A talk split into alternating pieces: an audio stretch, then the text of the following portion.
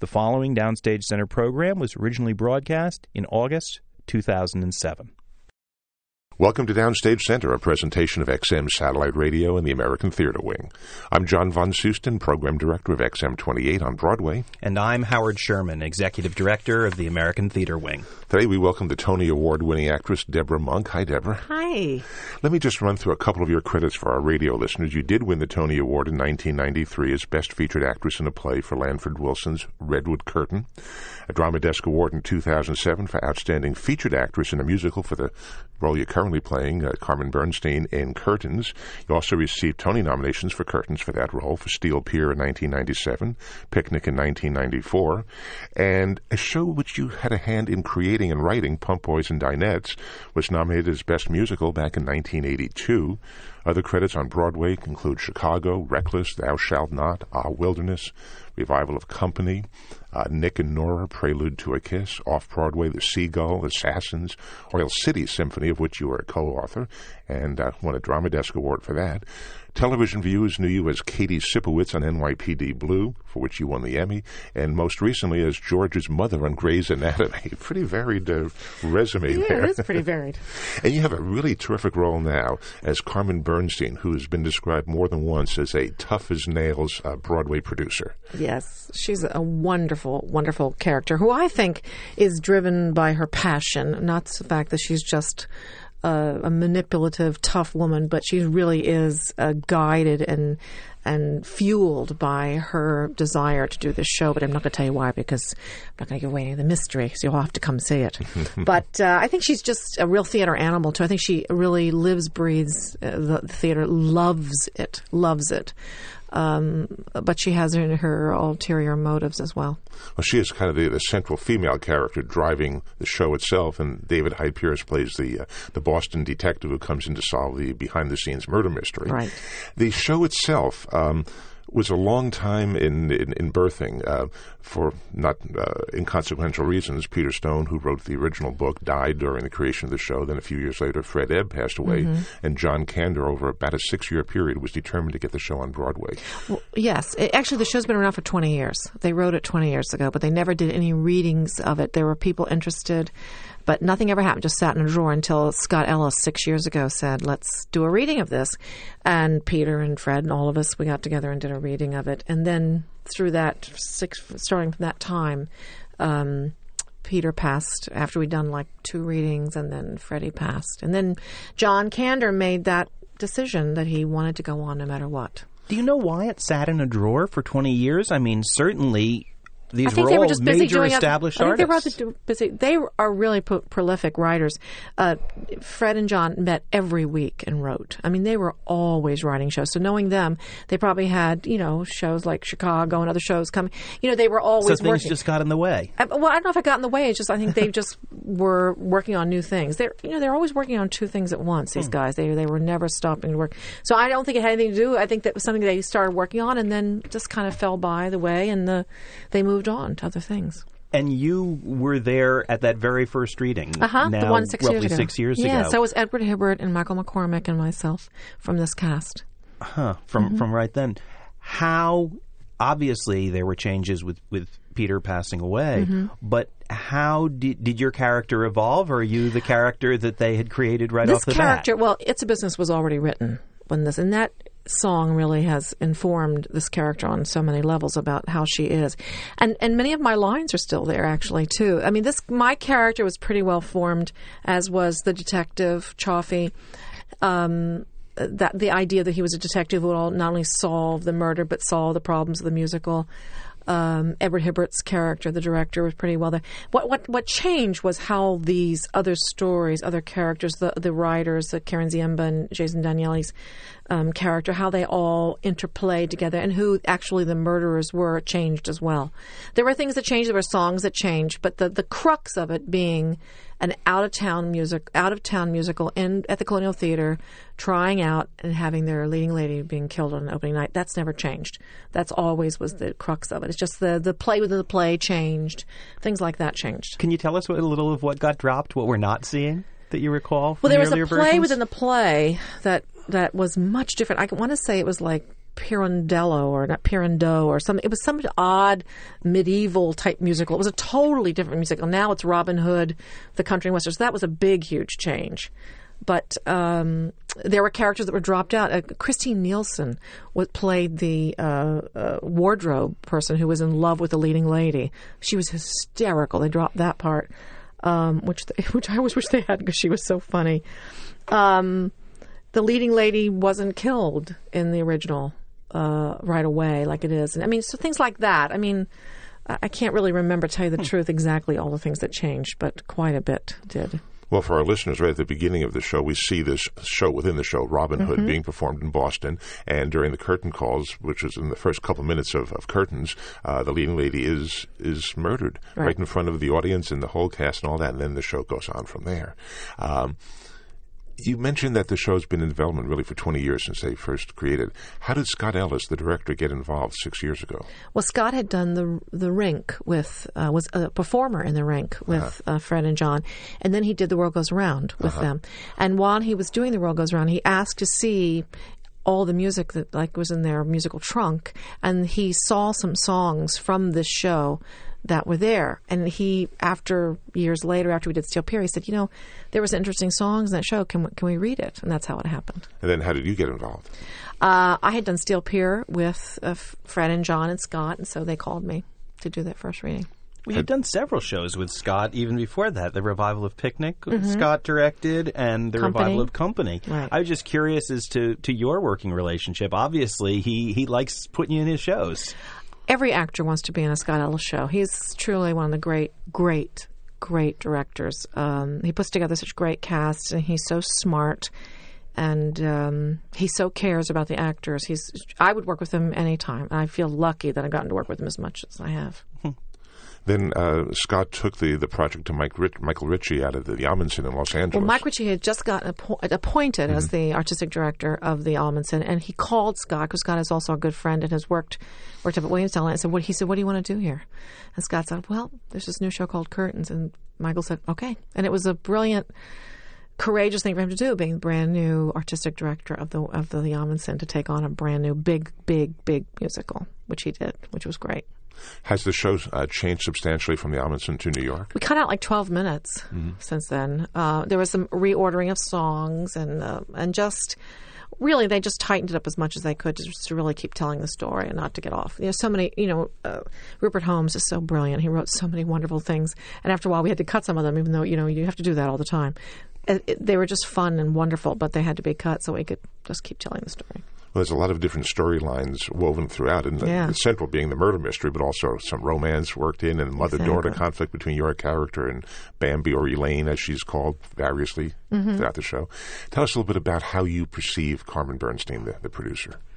Well, like I said, I can't talk about it too much because I don't want to give away um, the the show. But I think she is she is fiercely protective of this show, and what looks like from the outside, I think, is just a no holes bar, kind of tough broad who's going to do this no matter what, is like I said earlier, fueled by a real passion to have this show not close, to keep it open at all costs. And like I said, I think she's a real theater animal. I think she really loves the theater. It comes from that. And then I can't talk about why because I don't want to give it away. No, of course not. Well, do you think Carmen Bernstein was patterned on any real life uh, people? No. People always ask me this. I mean, yes, yes, in that Peter, but not nobody who is a producer today. Everybody always thinks it is, and it's not. It's not any of those women. It was he wrote, like I said, twenty years ago. This character before any of those women were even really producing. So it was a, congl- a, a conglomeration of women that Peter had met. Uh, who might be in the, the producing back then, but nobody who's presently producing. Kind of a stereotypical producer. Yeah, I guess. I mean, although back then, I think it was not stereotypical to have a tough woman in the 50s. I mean, it was not, women weren't, uh, I think it was pretty courageous, actually, and pretty, took a special woman, not stereo. I don't think there were any stereotypical producers back in the 50s, women. There was only a couple. So it took a lot of guts. You've had the opportunity to create roles in a number of shows on Broadway and off Broadway. And of course, central to Curtains is the fact that it's a show that's out of town and it's it's working out its kinks. Does that experience of having been in a bunch of new shows and seeing how they've worked for you. Did that play in at all for you in in the role in Curtains, the fictional version of a show out of town? Well, most of my shows did not get to work out of town. I wish they had. Like Nick and Nora did not go out of town. Um, Steel Pier did not go out of town. Thou shalt not not out of town. It's too bad because I think if they had, they probably would have had a better future. Because it's a great place. You're away from that whole hub of New York. You really feel the freedom to work. And uh, so this is the first time I actually was in a show that went out of town, a musical that went out of town to work on it. But also just wherever the show is worked on, just the idea of being an environment where things are changed, things are being fixed. Did that was were were those elements that were being brought into the show for for verisimilitude, or was it just being played for fun? Well, I mean, I think the show is really based on the reality of what it's like to do an out of town show and what the problems are, and that the problems, I mean, certainly in our history, there have been shows where there are leading ladies who are not really holding up the show, but yet they sell the tickets. I mean, there are truths that are based, uh, that, that have these kind of, of uh, parallels in them for sure. Debra, how did you get started in, in, in showbiz? Back in school, I read an interesting uh, anecdote about how you kind of inadvertently got cast into a school play and you didn't really understand how, how shows work and all that. Well, I didn't grow up. uh, Our family didn't go to the theater. Per, mostly because we didn't have the money to. Mo- going to movies was a special treat. So I never went to the theater. I didn't know anything about the theater. I was never involved in the theater until I was in college, and I went to college late. So I was in my twenties. And wh- where, where'd you grow up? Went, where I were you in college? Maryland, in uh-huh. Maryland, and I went you, to school. You were born in Ohio. Did you grow? I was up? born in Ohio, but I didn't grow up there. Up in I grew up in Maryland. Maryland. Okay. And uh, this little school, College Frostburg, which is now Frostburg State University, at the time um, they were they would pay pay for your education if you would be a teacher because they needed teachers, and I did that. And you had to take a speech class, and the and the gentleman who taught the speech class was also ran the theater department named Dr. Press. And I did a little speech in speech class, and he said, "Why don't you try out for my play?" And I said, I don't never seen a play. I don't know anything about plays. And he said, Well, you should. And I did. And it was the birthday party, which to this day I don't know what the hell it's about. So I got cast in that play, and I didn't. I didn't know anything. I didn't know what blocking meant. I didn't know any words. I was the greenest, greenest person I'd ever met. And I remember one night before the show, I said, "Do people do this for a living?" Because I thought it was so much fun. And uh, they said, "Yes, I'm going to do this." And then he told me, rightly so, that I needed more training because I probably wouldn't make it. I better go get my graduate degree. So I did. I went to Southern Methodist University and got my MFA in acting, and then I came to New York, and then I didn't work for four years. I heard that in this first production you were doing various movements on stage, and the director gave you directions. You know, turn on the tea here, pour the tea, Right. drink the tea, that sort of thing. Well, he would say, I didn't know what blocking meant. And uh-huh. blocking is, most of this audience will know, but you say a word and you do an action that goes with it. And like, for example, yeah, I'm, I'm going to make breakfast and you're pouring the breakfast and then you're going, I'm going to close the window, I'm going to go over and close the window.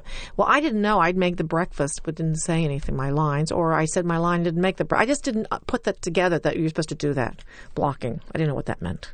So then you did it differently the next night. Yeah, when he said come back and said let's run it, I just did it all differently because I didn't know you're supposed to do it the same every night. I had no clue. I like I said, I was the greenest, greenest greenhorn ever. So then a number of years later, you're in New York. You didn't work for those four first four yeah, I years. did. didn't work t- I did temping and waitressing. Couldn't get a job. Couldn't get an agent. Couldn't get my equity card. Then you and a few other people put together a show that ultimately became Pump Boys and Dinettes on Yes. Broadway, but it didn't start on Broadway, obviously. It started off Broadway. Yeah, we were down. Uh, we started. For, we did our very first performance at the West Side Arts Center, uh, the old West Side Arts, uh, f- and our friends had to buy a beer. They could get in, and and it became. It was we were on at eleven o'clock at night, and uh, Marilyn Stasio wrote a little article in the Post about us, and all of a sudden it became a, a late night thing to come to. And by the end of that summer, we people were lined up to see it, and we were interviewing producers, and that's when we hooked up with the Dodgers. It was their eh, first Broadway show. And not only were you a performer in it, you were also one of the writers of We this. all wrote. Six of us who were performing it also wrote it. Well, uh, how did you all come together? Were you just a group of friends and said, "Let's put on an entertainment"? Well, I was friend with Mark Hardwick, who I'd met at Southern Methodist University in Texas. He was there, and when he came to New York, he went off and did a show with Cass Morgan and Jim Wann, who were married at the time. And he said to me, "You should meet Cass. You would really like her." And then I met her, and she was frustrated because she couldn't get any work, and I was too. I was waitressing, and she said, "Well, let's write something for ourselves." And she was a wonderful, is a wonderful, wonderful singer, and I was nervous about singing, and she was a little nervous about her acting, and I felt like I could do the acting. So we said, let's do something together and help each other kind of learn to sing and act together. And I said, well, I've been doing this waitressing, and these waitresses are really interesting. So we started to write this, this piece about these two sisters who ran a, a diner and then she was married to Jim, and Jim down the hall was working on this little thing called the Pep Boys, like a bar band. And then they changed the Pump Boys. And one night eh, they were asked to play at Manhattan Theater Club for one of their parties.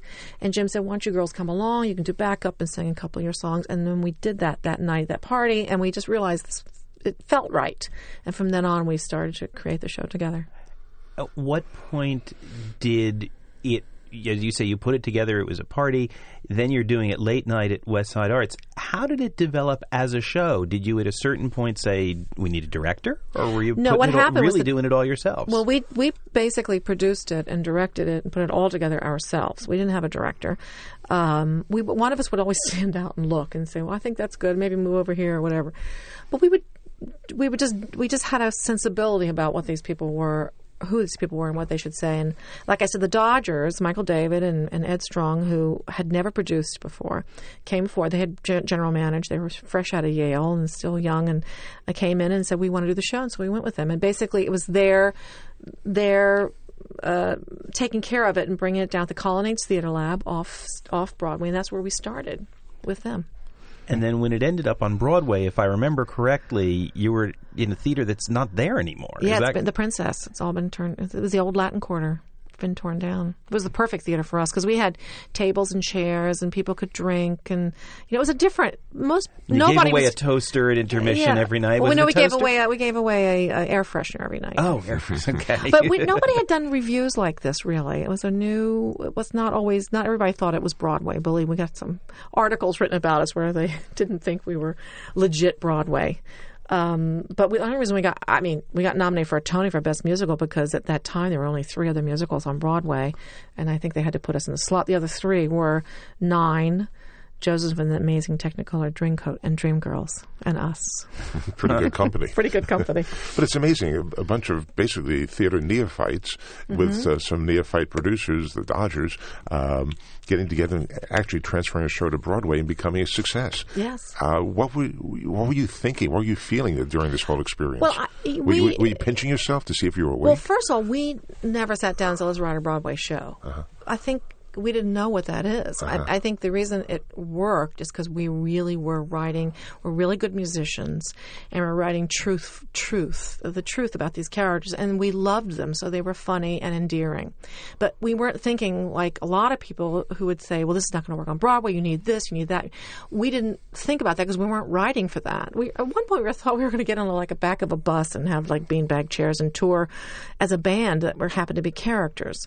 It just so happened that we crossed paths with the Dodgers and we came to Off Broadway, and they treated it like it was a bar band type situation. They didn't try to make it a big something different. You know, there was a brief period we moved to Broadway where they they got a little nervous and wanted to bring in a director, but that was kind of squashed after a while. We went back to doing our own thing. so even when it moved to Broadway, there was still no real director. There was a brief little time when we moved to Broadway. We thought we better have one, and then we somebody came in who didn't didn't really gel with us, uh-huh. and so he left, and we went back to doing what we did. And we didn't know. We didn't know if when we did it that night if people would like it or not. and did uh, Broadway sages say, "Oh, you shouldn't do it this way. This is not the way it's done on Broadway"? Well, a lot of people told us, you know, it's it'll be cute for you know the road or out in Texas, but it will never work on. Well, you got to remember this was, country western music was not popular. Dolly Parton was just starting to be. A, a popular woman, and we had that song the night Dolly Parton was almost mine. But it was not like it is today, where country western is like you know big, big, big, big, big business. It was still you know, we couldn't get anybody to do our record album. Nobody wanted to record us. And Willie Nelson came to see us one night. And he came up on stage. He loved the show. And he said, listen, if you can't get anybody. I'll pull my recording trucks up and I'll do it myself. And after that little picture came out with the article, all of a sudden we got we got a rec- record contract. But of course, the phenomenon of so many shows that break the mold, even you know, a couple of years ago, people saying, "Oh, Avenue Q shouldn't move to Broadway." Right. People saying, "Is Spring Awakening really Broadway material?" There's always that idea that anything that's different isn't Broadway, Right. and and it was just one more, you know, an early example that that anything could could work. You know, people say our show is just an old-fashioned musical. Curtains. The curtains. I mean, you get, you know, you're never going to please everybody for sure. But like, there's like even that, like, well, it's just an old-fashioned musical. It's an old, you know, it's not anything so new if- or inventive. If the new stuff doesn't work and the old stuff doesn't work, where does that Where do we us? go? I mean, it's just great to see great theater. You know, and, and all those ones that you mentioned, Avenue Q, Spring Awakening, are all just wonderful theater. Debra, there's another show that you were involved in creating, Oil City Symphony. How did that come about? Well, after we did Pump Boys, um, interesting enough, I was on Broadway and I still couldn't get an agent. Everybody who came to see the show and saw me thought I was a real, like, just rockabilly, rockabilly country singer. And I couldn't get anybody to believe. I said, well, "This is just another character. It's a character." Anyway, I was so frustrated. That show closed, and I didn't have an agent, so I couldn't get any work. And then all of a sudden, there was a, a production of Pump Boys in uh, I can't remember where it was. I want to say Minneapolis or something, some place like that. I can't remember. But it was a it was a, a theater in the round in a mall. And it was yet another production of Pump Boys. I went, okay, I'm going to be doing Pump Boys the rest of my life. It's the only part I can get. I don't have an agent. So I went there with another woman who, uh, named um, Maggie LeMay, who was playing Rhetta at the time. And she had an agent. And on our days off from wherever we were, I can't remember the theater, she would go back to New York and audition for other things. And I was so upset that I didn't have an agent. I couldn't audition. And one of the places I always wanted to work was the Actors Theater of Louisville because it was a repertory company. I always wanted to work rep. So I flew myself there one time and uh, walked in and said, I want to audition. They said, well, you can't do that. You have to have an agent. You. I said, I don't have an agent. I've, I have a tip. I have to, two hours. I have to fly back, do my show.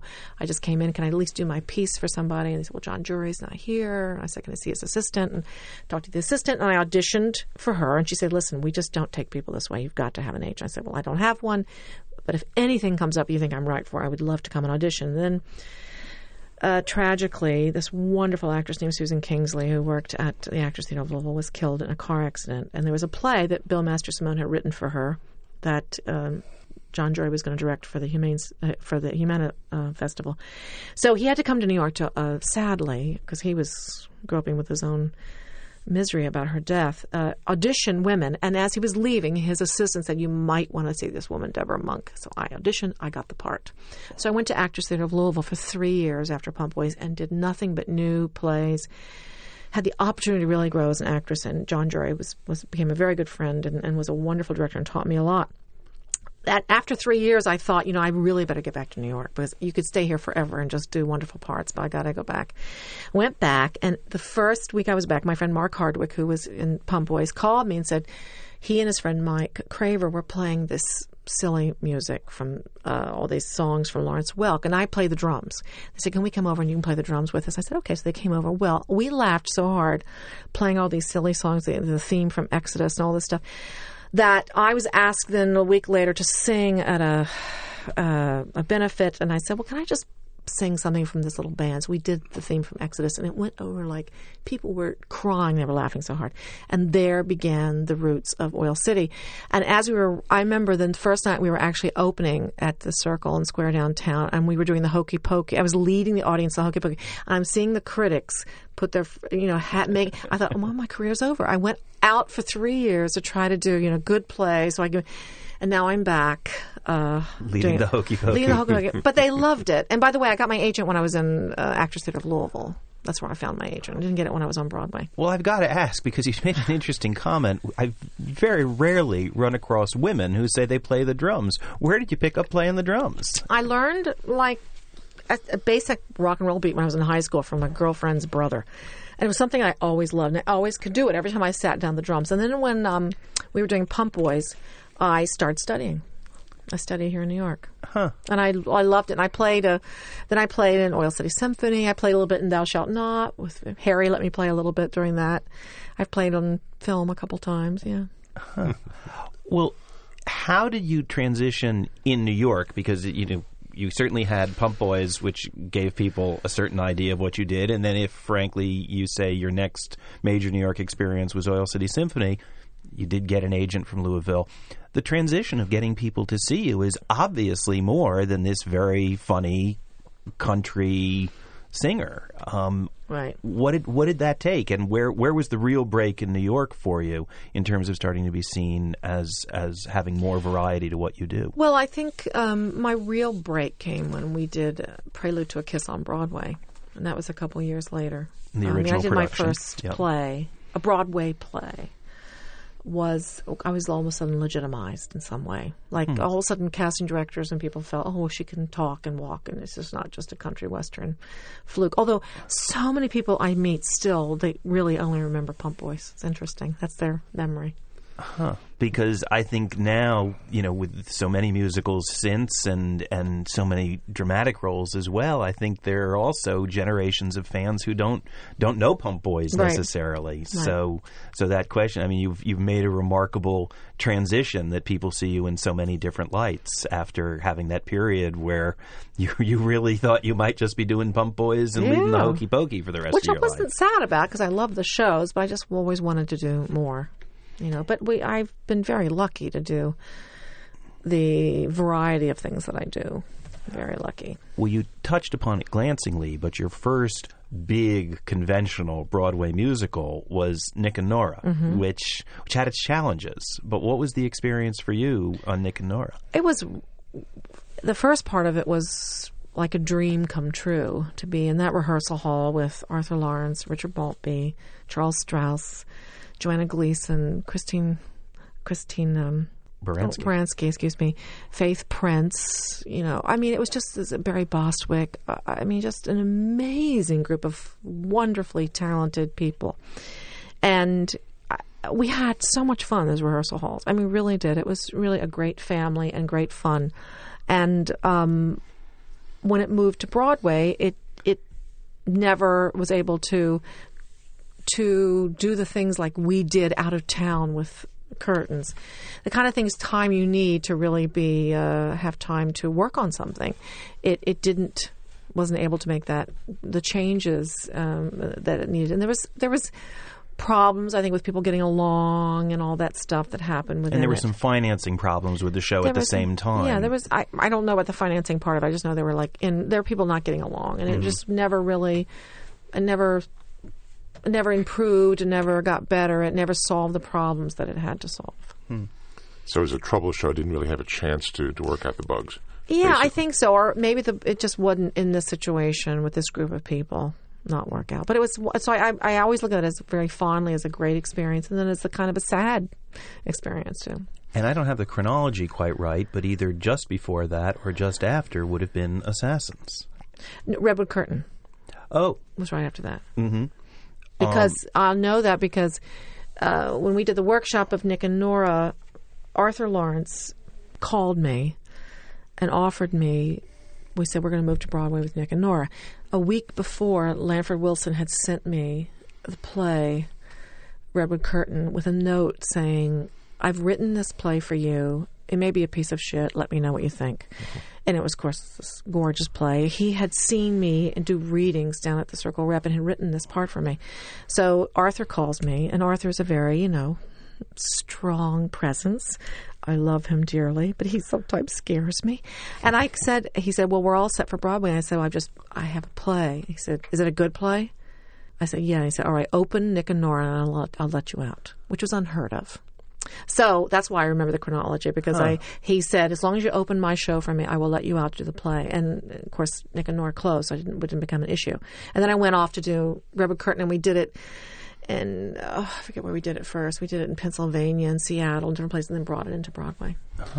Well, who, who was the character that you played, Geneva? Who, what, what was this By the way, about? Assassins was before Nick and That's what I, Yeah. I didn't. So, it we'll, was like- we'll come back yeah, to Assassins, was but let's let's Nick and Since we're talking about Redwood, Redwood Curtain, Curtain. tell us about Geneva. Oh, great, great, broad. Uh, another woman who seemingly is just you know a, a tough and and uh, can be nasty, but again she's fighting for the redwood forest, which was being there's this thing called clear cutting. Well, just clear cut a piece, and you know it takes years and years and years and years and years, as we all know, to get a redwood forest. So they're they're always she was a champion of this careful cutting where you cut only what you need and you make sure there's always growth and the new growth can catch up with it.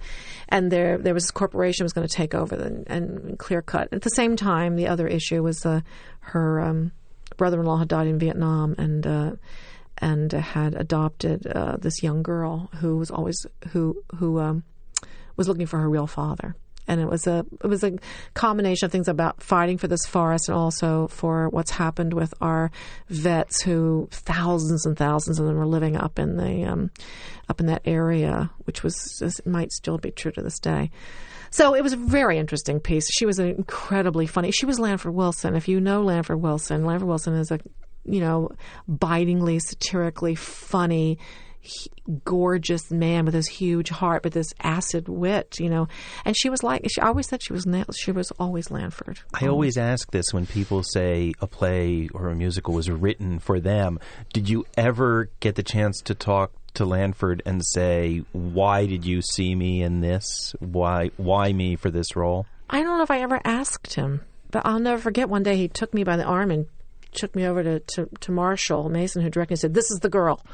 I never asked him. I, I, you know, it's a very good question. I never asked him. I, he must have seen something in the, the stuff, the readings that I did. I don't know. I never asked him. But it's a good question. Well, you described Geneva as a tough broad. You described Carmen Bernstein in pretty mm-hmm. much the same way. Why do you think you get cast as these women? I, I you know, once you once you do a couple of these, they know you can do that, so uh-huh. they don't have to worry about it. You know, I've gotten to do a couple other things too, which are like a wilderness, which was totally different type of character, and some other characters that that aren't quite like that. But uh, I love playing them; they're fun. But before you were cast, did you think you could play these roles? Did you? Do you have anything in you that you know, says, I'm an "Hey, actress. I'm a tough broad"? I'm an. I feel like I can play all kinds of things. Uh-huh. I was trained to do all of it. You know, to do Shakespeare and restoration comedy and to play drama and to play comedy. I mean, I was really that was what we were trained. And I, like I said, I wanted to do.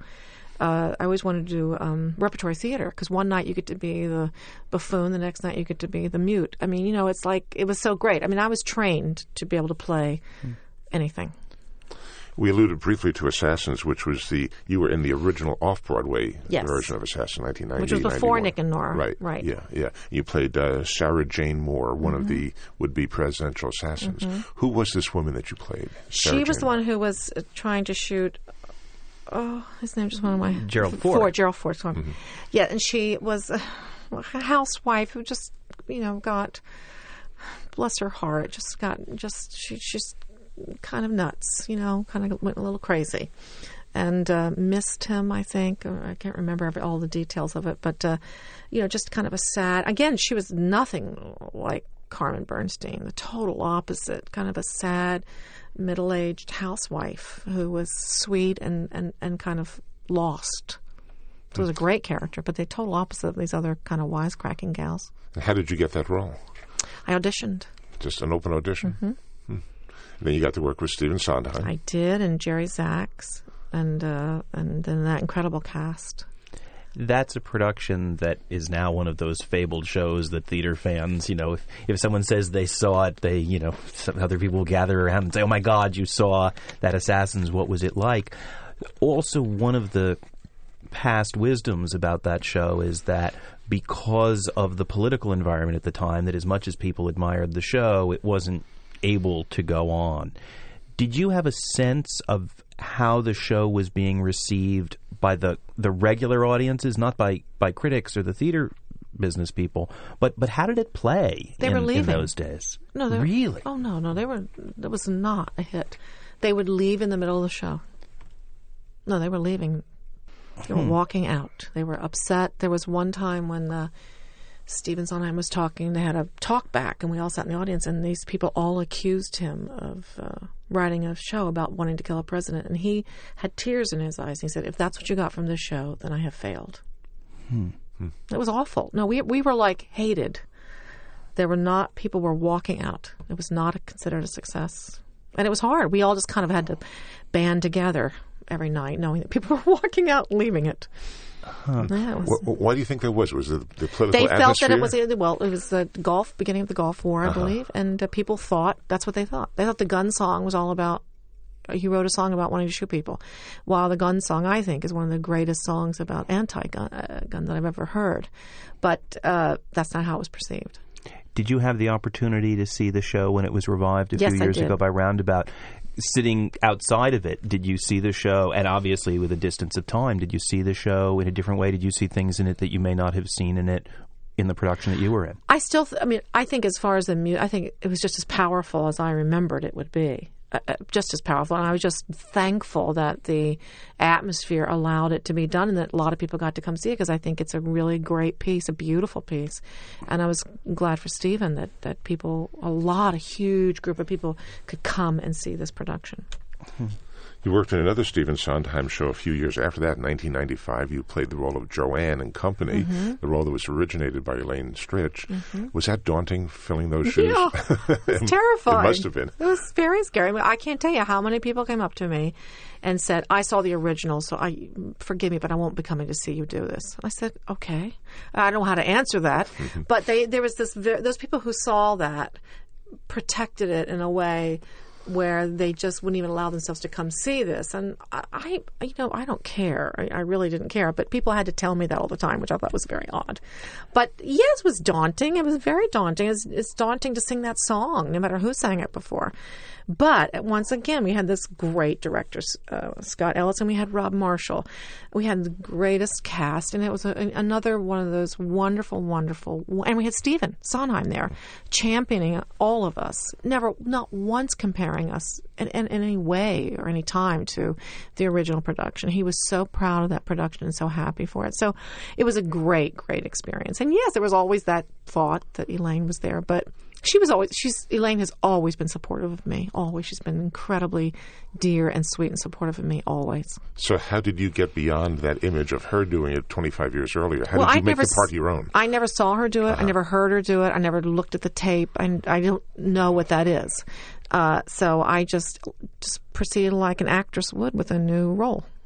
Just worked on it like I do everything else. You just discover the character for yourself and Yeah, interpret it. and I had a director, and, a, and I had Stephen, and I had our musical director, and I had our our collaborator, and I had those other people working with, and we created it together. That's an amazing freedom, though, that you didn't have any of the preconceived notions. Certainly, when you take on a role that was certainly for some people indelibly created by one performer, and elements of it, frankly, the the documentary about the recording of the cast album have placed certain thoughts in people's minds that you were able to go to it completely open, and maybe there were audience members coming with their own preconceptions, but you were. Well, I couldn't. I couldn't do that. Otherwise, you can't do it. So I just chose not to look at any of those things and just to try to do it my own with with the con- concept that all these people together, not just me, it- but the whole collaboration became our own show. Right. Of course, we should point out for our listeners that when you did that revival, that was the first Broadway revival of Right. Company. It had not been on Broadway since the original production, Right. some some twenty plus years earlier. So, you know, now when we get to the revival that occurred last year, they were already the second revival. Mm-hmm. But the fact of the matter is, is Barbara Walsh probably got a lot of those same questions. Yeah, and I'm sure anytime anybody does anything like uh, Becky Baker, who's an incredible, incredible actress doing my the part that I originated in Assassins. I mean, it's going to happen. But when I saw Becky, I was so proud of her. She did it great. That was her. That was her doing that part. You know, and I think all the really good actors do that. They make the parts their own. You can't possibly try. I mean, I just saw Patty. Uh, Patty um. LuPone do the most incredible gypsy of my life the other night, and I love Tyne. I love Bernadette. I mean, that's what's great about these roles. They're there to rediscover and, and to, to to work on, and everybody brings their own thing to them.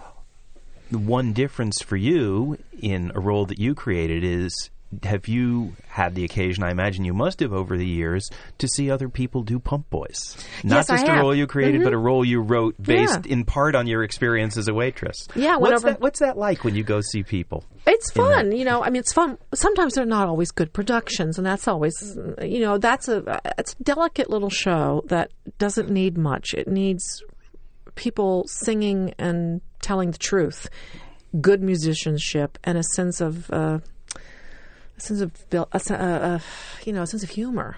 When they try to do too much with it and make it into something, it doesn't work as well. And sometimes I've seen those productions where they feel like they have to do production values, and it really is Make a- it Broadway. They really have to sing. Uh, very simply, it's a, it's you know country western. That's what the heart of country western is: is just telling a story and through song. So it's frustrating sometimes to see these productions when they try to do so much. You want to say, "Oh, honey, just sing the song. Just stand there and sing it. You sound beautiful. You look beautiful. Just sing it." But it's hard. So that's one thing I say. But I got to go to London and see the London production. They did a, a production in London. That was great. Boys in London. How did how did that go over? It went great. It was at the Piccadilly, and they ran for quite a while there. They got an Olivier nomination. Huh. Yeah. Well, you've been in uh, several Kander and Ebb shows, currently Curtains, of course, but of course also uh, Steel Pier and Chicago. Mm-hmm. How did you get into Steel Pier? I auditioned. I had worked with Scott. Scott in- Ellis, the Scott director. Ellis, the director, and uh, in um, Picnic, I guess. Uh-huh. And Company, I think, by that time. And so I auditioned for Fred and John, who did not know me. And then they approved, and then I got in. So you had to get them to approve. Oh yeah. Hmm. Well, they. I, I I think they approve when they're doing their shows. They all they they approve all that smartly so because Mm-hmm. Fred and John are two. Uh, Freddie was and John is two of the smartest men I've ever met, and two of the nicest men I've ever met. So, you know, they really know from where their material how it's going to you know how it's going to work. So you want them there actually. You want them there. You want their you want them to want to work with these people because they're they're truly it's like but then it becomes like a master class working with those two.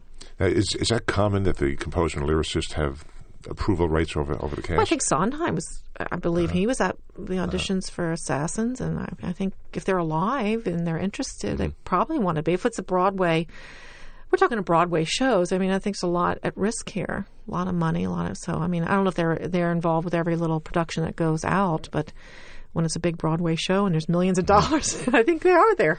so that's, that's a pretty common thing, no matter who the I- composer is. then. I'm assuming. I don't know those shows that I've been involved with. They've been there, and I think you want them there, unless you know. I mean, I would think you'd want them there. Since you've had the opportunity to work with with Kander and Ebb on two shows, you know, you're saying what great guys they were, and and are. Um, what has been the experience of working with them? What have you learned from working with them on two different new shows? Because certainly, as great writing teams, they are they are in the pantheon now. you know, these guys worked every week. Every week they were sitting in Fred's kitchen working. Every week. And they had they have a work ethic that is sublime. They have fun doing it, but they really work at their craft. They they learned under Mr. Abbott, as they always call Mr. Abbott, so I call him Mr. Abbott, even though I never knew him. But he was a, a taskmaster. They work with Bob Fosse. You know, they they were told go write a new song, and they and most writers who might be shaking in their boots goes, oh my god, they would get in the elevator and be so excited. Oh, good, we get to go write another song. I mean that they loved working. They loved it they were also two of the brightest men I've ever met. I mean, they were so learned as far as politics and, and, and history and you know they I mean you well look at you know they can't write cabaret unless you you know you're somebody who who is who is has a whole knowledge of, of the world which they did um, they were incredibly funny heartfelt people so everything they did had a sense of fun, but it was also hard work. And that's what I learned from them that you go into rehearsal and you are prepared and you work hard and you do everything you can do, but you also have fun doing it. And that's not always easy. Either you're having too much fun, you're not getting the work done, or you're so strict and that's hard. With them, it was they found that way to come together and, do their work and enjoy it. And they, they also taught me about having lives outside the theater, you know, that, that it's about their friends and their family. And I, mean, I learned a lot from them. As far as actually working on songs, you know, Fred Ebb, when they would come in and, and do a new musical, they'd always sing the score themselves first. It was just Fred, it was just John at the piano, and they would, they would, um, some John would sing some songs and Fred would sing the other. Fred would always sing the kind of charactery songs, like he sang "Everybody's Girl." He would sing "It's a Business." You know, John would sing the more lyrical songs. I heard Fred Ebb sing it's uh, sing um, "Everybody's Girl," and I realized I'm going to do everything he just did. I'm not going to try to. I'm not going to try to change this. It was brilliant. His phrasing. He's a master at phrasing. I mean, even. Um, uh, you know, uh, Liza Minnelli will tell you that she learned everything from Freddie. And so when you have somebody like that, a master at phrasing, at, you know, he, he was how how not to do something, how to do something. You just take all of it in and try to to apply it. But I took everything he did every time I saw him. Mm-hmm. And I would willingly, if he would say, try it like this, I would do it like that. I wouldn't even question it. That's the thing about those two men, I never question it. When they tell me to try something, I just try it. They're mm. too smart, they're too good. And look at their history. Mm. So, So shows like Cabaret in Chicago, even curtains were created in Fred Ebb's kitchen. well, I think so. A, Really? a big part of them were, yeah. They had Fred had this big table in there, and they would sit there and, and work. That's amazing. Yeah. Yeah, I, I read somewhere that um, when you were first doing it's a business and curtains, that you were starting it kind of soft and uh, like building, and John Kander gave you a different direction on it. Well, they, I, you know, because it's a song that doesn't have any core, you know, it has verse after verse after verse. Right. I kept thinking, and it goes on for a long time, that I may should start off maybe a little softer here. And they both came running over to me, not just John, but Fred, and said, "There is nothing." Um, oh, what was the word they used? Uh, oh, I can't think of the word, the exact word. But what they were soft or subtle. subtle? There's Subtle, nothing subtle. subtle about. There's nothing subtle about this woman or this song. There's nothing. And that was such a great, you know, a great note because that informed not only the song but the whole character. She's not subtle. She says what she means, and she and it's not it's not to be sentimental or cutesy pie. It really is just you know. And Fred Ebb would sit there. And I would sing that song. He would he'd laugh till tears were coming down his. every time I sang it. It's interesting. I'm kind of inferring that in the creative process, they're thinking not only as songwriters but also as directors. In other words, they're seeing the character in, in, in, in full development, not just the singer singing the song, Well, you but know, the actual character. they're great coaches. You, know, you know, and Fred and John certainly are are great coaches. They know they know the business of singing a song. They know the business of phrasing a song. And I've been with Fred and and John uh, when they have done master classes with kids, and it's they they treat those kids, those high school kids or college kids, the same way they do us, with the same integrity, with the same sense of fun and a, a way to approach a song. No, they're just great.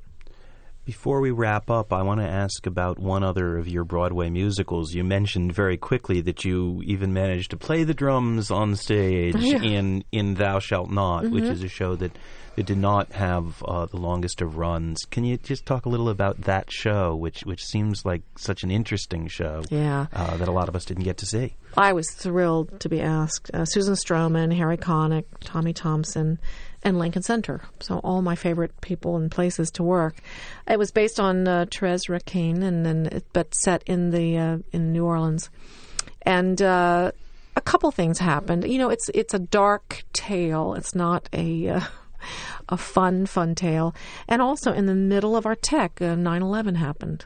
So you know, we were on Broadway and I'll never forget that day. We didn't know if there was ever going to be a Broadway or anything. It was a very scary time, and we didn't know. I just didn't. Well, you all. It was just. It was a terrible, terrible time.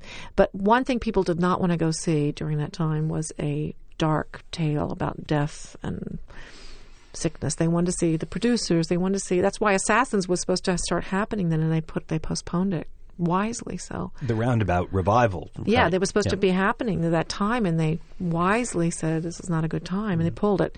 So you know, this show was not a show that people wanted to go see.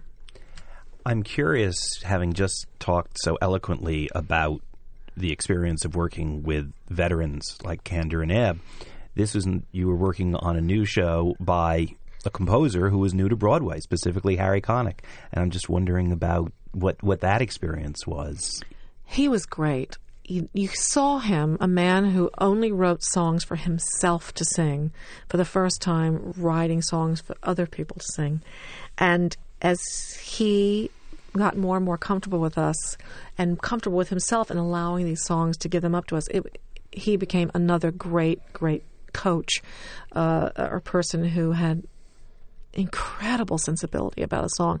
You know, when you sing the blues and stuff, it's all about what you don't do. It's letting it all go. And for Broadway singers, you know, you're just always punching those things. And it was about really feeling it soulfully. And uh, he cast us all, and everybody in that cast was soulful to begin with, but we just needed some nudging from him to, to go all the way. But he was an, he was the most brilliant um, musician. He would sit at his computer with the all you could see the score with the trombones, trumpets, n- uh, piano, blah blah blah, all night, and he would sit there like this and be scoring it in his head that fast. I mean, he's like a you know genius, genius.